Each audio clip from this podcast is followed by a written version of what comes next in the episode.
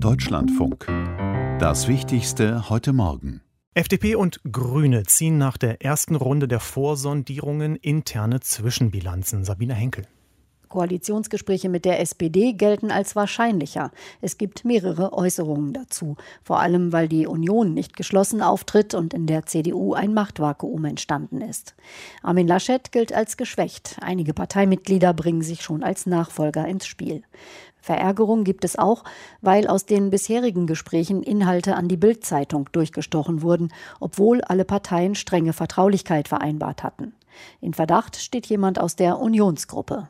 Der Vorsitzende der Jungen Union, Tillmann Kuban, sagte im Deutschlandfunk, man sei bei der grundlegenden Neuaufstellung der CDU als moderne Volkspartei auf einem guten Weg. Sie können sich sicher sein, dass wir natürlich auch in der zweiten Reihe viele kluge Köpfe haben, die sich jetzt gerade Gedanken machen über die Frage, welche strategische Ausrichtung, welche inhaltliche Ausrichtung wir für die Union bereithalten. Ich glaube, es braucht einen Plan für eine moderne Volkspartei und dafür sind wir bereit, auch als junge Union unseren Beitrag zu leisten, gemeinsam mit vielen anderen Köpfen, die wir haben, die in der Fraktion zur Verfügung stehen, in der Partei zur Verfügung stehen. Da sind wir glaube ich, auch auf einem guten Weg. Aber nochmals, ich bin auch der festen Überzeugung, dass das gemeinsam mit Armin Laschet gelingen kann, wenn mhm. wir in der Regierung sind, ja. Nach dem 20-jährigen Einsatz der Bundeswehr in Afghanistan hat Bundesverteidigungsministerin Kramp-Karrenbauer für heute den Beginn einer Aufarbeitung angekündigt. Birgit Schmeitzner dass Bundeswehr und Politik Lehren aus der Afghanistan-Mission ziehen müssen, das fordern auch Verteidigungspolitiker im Bundestag.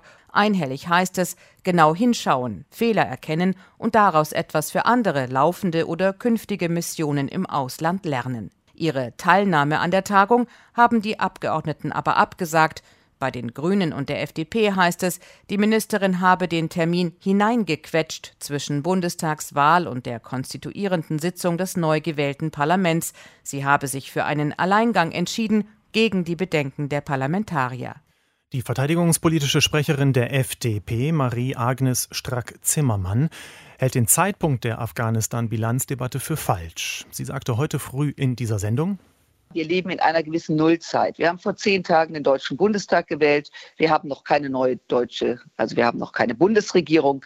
Am 26. Oktober kommt der Bundestag zusammen, konstituiert sich. Und ich glaube, es ist von hoher Relevanz. Es ist unsere Meinung, dass der neue Deutsche Bundestag diese Kommission aufsetzt und entscheidet, wer wird dort eingeladen und eben nicht nur allein das Ministerium entscheidet.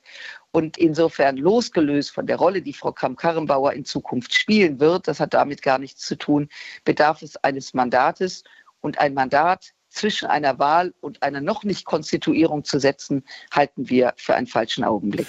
Bundespräsident Frank-Walter Steinmeier hat am Abend die Leistungen der ersten türkischen Arbeiter gewürdigt, die vor über 60 Jahren nach Deutschland kamen. Angela Tesch. Der Bundespräsident forderte bei einem Festakt der türkischen Gemeinde in Deutschland die Anwesenden auf, sich den Platz zu nehmen, der ihnen zusteht. Mit aller Kraft müsse an einer Gesellschaft der gelebten Chancengleichheit gearbeitet werden. Der Staat dürfe und werde Menschenhass und Rassismus nicht dulden.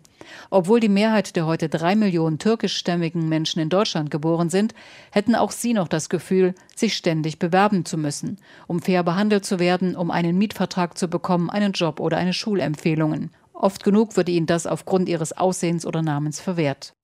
Elif Chenel, Vorstandsmitglied von DOMIT e.V., dem Dokumentationszentrum und Museum über die Migration in Deutschland, sagte im Deutschlandfunk, Zuwanderer müssten auch heute noch immer wieder ihre Zugehörigkeit zur Gesellschaft beweisen.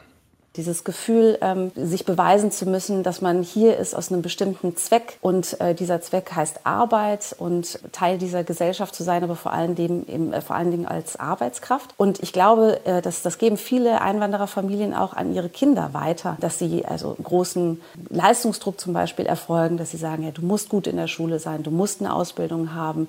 Ich glaube, das teilen ganz viele Einwanderergenerationen und dass man so ein Stück weit auch auf Bewährung ist, ja, ich glaube schon. Das Anwerbeabkommen kommen. Das ist ja die Grundlage. Also es war ja kein, hey, wir sind ein offenes Land, kommt vorbei, äh, wir gestalten das hier gemeinsam. Also äh, das ist ja was anderes.